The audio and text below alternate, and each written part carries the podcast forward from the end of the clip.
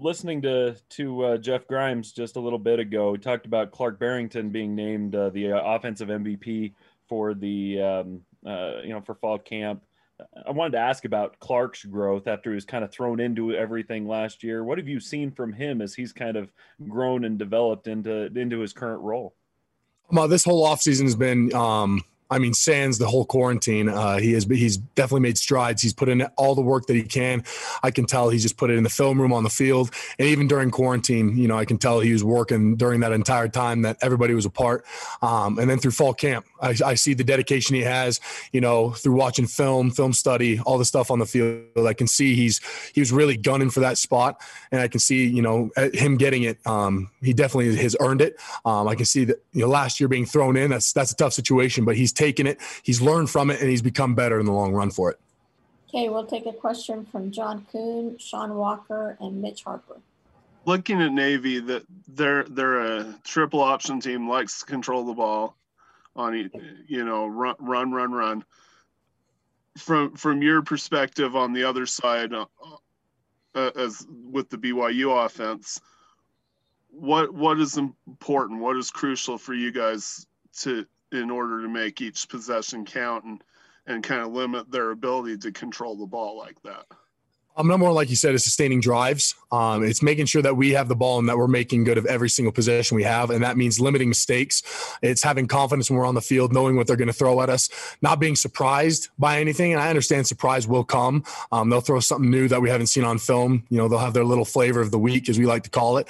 Um, that being said, it's making sure that we're not overly surprised. We know what scheme they're going to run. We know how they're going to play us, but it's also knowing that we have to, like like last year, we have to be able to get in the end zone, but we have to be able to finish in the end zone and complete that and get those touchdowns, get points on the board. So that's number one for us um, is making sure that every we're going to have limited possessions. That's that's just how the game's going to work, and it's making sure every single possession counts. Hey, Sean. Tristen, looking at the offensive line, I'm I'm kind of well, just the depth chart in general. I'm a little bit taken aback just by how few oars are on this offense and and the line in particular. Is that just a function of you guys being really familiar with one another and, and kind of having chemistry, which I think, as you know, chemistry is a little bit important on on the offensive line in general. But is is that just a is do you think that'll help you guys just how familiar you are going into the season? Um, yeah, definitely. I think the fact that the chemistry is really big on the offensive line. I mean, we're the one, we're the one unit on you know the offense that has to work five in a, five in consecutive order. We have to work together. So chemistry is really big for us. Um, you know, little thing, you know, having little things like like last year, if we have injuries and you're throwing people in, it kind of can disrupt things. You know, you don't really understand and acquiesce to people's play styles.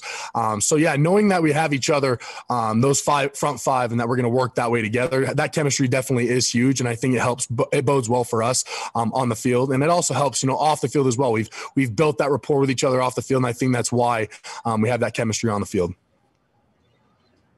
Tristen, since you oh, go ahead. No, go ahead. I was going to say Mitch and then Jason. Uh, yeah, Tristen, since since you came arrived to BYU. It feels like the offense is each and every year made progress in certain areas. Where do you see, you know, from what you guys experienced in fall camp, where do you feel you, you guys can make the the biggest jumps this year?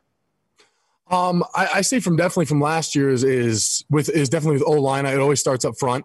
Um, one thing you know, definitely having limited injuries and having guys with experience from last year. That, that's one thing we have is depth at the O line with experience. Um, so that's one big huge improvement that we've had we've made. Um, we've made sure to you know fix those mistakes we've had last year when it comes to as a unit. Um, next, you know, our skill positions have definitely worked this offseason, you know, limiting the mistakes that they've made. I think the offense as a whole has improved altogether this uh, entire offseason and during fall camp. I can definitely see the changes from last season to this one and how those improvements have been um, implemented. And maybe just follow up for, for you personally, what's been the maybe range of emotions that you've experienced amid this pandemic and – you know maybe no football and then having a season just maybe describe everything that this offseason has entailed for for you personally it's definitely been the most different offseason. I mean, you know, getting spring ball cut in half, uh, especially when it's a spring ball when you're coming off a, of a large injury, uh, season ender injury. So that was that was a big thing. You know, going into spring ball, saying, "Yep, I'm finally back in football." Um, having it cut short was definitely kind of a kick in the teeth. But you know, that being said, it was kind of a blessing in disguise. Helped me heal even more, um, get all those little bumps and bruises right, and be right for this season. Um, I actually believe that quarantine, for the most part, for everybody on this team, actually helped. It allowed us to, you know, kind of even even though you like to be together as a team, it allows everybody to step back and focus inwardly. Um, a little selfish time to focus on ourselves and improving ourselves as individuals first, um, whether it be technique, film study, and all that. And I think that's what has really helped helped us in this offseason, especially with me, you know, being able to go home and, you know, train under my dad and, and things like that and have some um, other outside help, being able to develop myself as a player. I think that's what has really helped. And like like you said, there's also a range of emotions when it came to the first week of fall camp. We didn't know if we were having a any a schedule. We had like two or three games that were even guaranteed. Nobody knew what was going on when we were going to be starting. So yeah, having knowing that we have a schedule and that that kind of thing, yeah, it was a roller coaster. But um, you know, staying steadfast and knowing that we were going to have a schedule that Tom was going to throw one for us um, really helps. So yeah. Hey, Jason. Tristen, you've mentioned it, and, and it really has been a, a, big topic of discussion. You talked about, you know, making sure when you get inside the 20 that, that you guys score and how important that has been. What can you guys do as an offense? How, how do you how do you make that change? Is it, is it overall execution? Is it being more physical? What are the things that you can do to improve in that area specifically? Um, one of the things I, I really feel like we're as a unit, um, offensively, we're very physical when it comes to those situations, but it also comes down to execution, which is number one. It's making sure that you have the ball, that you're running, that everybody, every single 11 person is running their job. So knowing that we have that execution um, when it comes to those parts, and it's we have to re- realize nothing changes for us. Yes, this is where it becomes more important. These are critical conditions. It's not letting it get to us. It's not becoming, hey, we're inside the 20, we, we freak out. You know, it's it's getting into that point. It's laser focusing in and saying, hey, we're going to get these points. We're going to execute our job. And if we all do it, then we'll have success. Okay, we'll take a uh, question from Jared and then Shawnee will be the final question. Tristen, talk about getting ready for this opportunity. It's going to be a unique game next Monday, but it's a you know a big game. Uh, probably a lot of eyes watching watching you guys, and so it's an opportunity in that regard. But be different as far as the type of game it is. Just describe what your thoughts as you as you prepare for the atmosphere that'll be there and and the opportunity that you guys have. Um, it's it's like anything. It's always a game. It's like we like to prepare as a nameless, faceless opponent, to the point that it isn't. Um, so for like the first point of fall camp, we focused on ourselves as an offense, getting better there. But you know now it's game time. You know we're starting to get into those game planning things. It's definitely gonna be weird. I mean, having no fans, it's gonna be for the most part empty. Um, it's going to be kind of it's going to feel like a scrimmage because we never have fans there. But that being said, it's still a game. We understand the importance of it. We know nothing really will change atmospheric wise. I mean, at the end of the day, I usually block out all the fan noise anyway because when when, when I'm on the field, it's just me and my boys.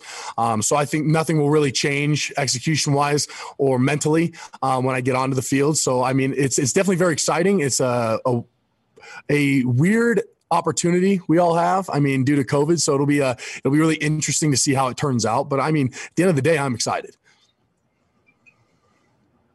Hey, Sean.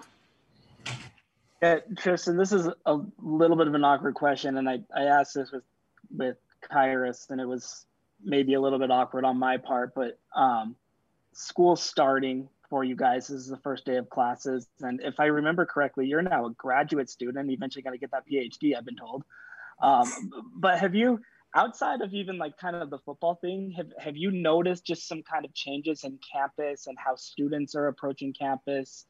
Um, I don't know if classes feel any different. Maybe do you have like a lot of online classes or, or things, or, or, or is that just kind of part of the drill still at this point? Um, it's like like always it's always scheduling you know my schedule is always full. I have all online classes. Um, luckily the uh, mpa program is flexible that way. That being said you know riding on campus today the main parking lot is pretty empty um, compared to how it usually would be during a regular school year. So it was actually really easy to find parking so i can't complain about that. Um, that being said i mean there's definitely a different dynamic when it comes to campus you can definitely see you know it's awkward seeing everybody with masks you don't see faces you can't see people smiling or in this case i guess they're not smiling with those masks on. Um, uh, but yeah, you can definitely feel there's a, there's a tangible difference um, in everything going on, but it doesn't disturb me much. Um, it's at this point, it kind of gotten used to how the world is working right now. So just going along with it, no changes to my demeanor or anything like that.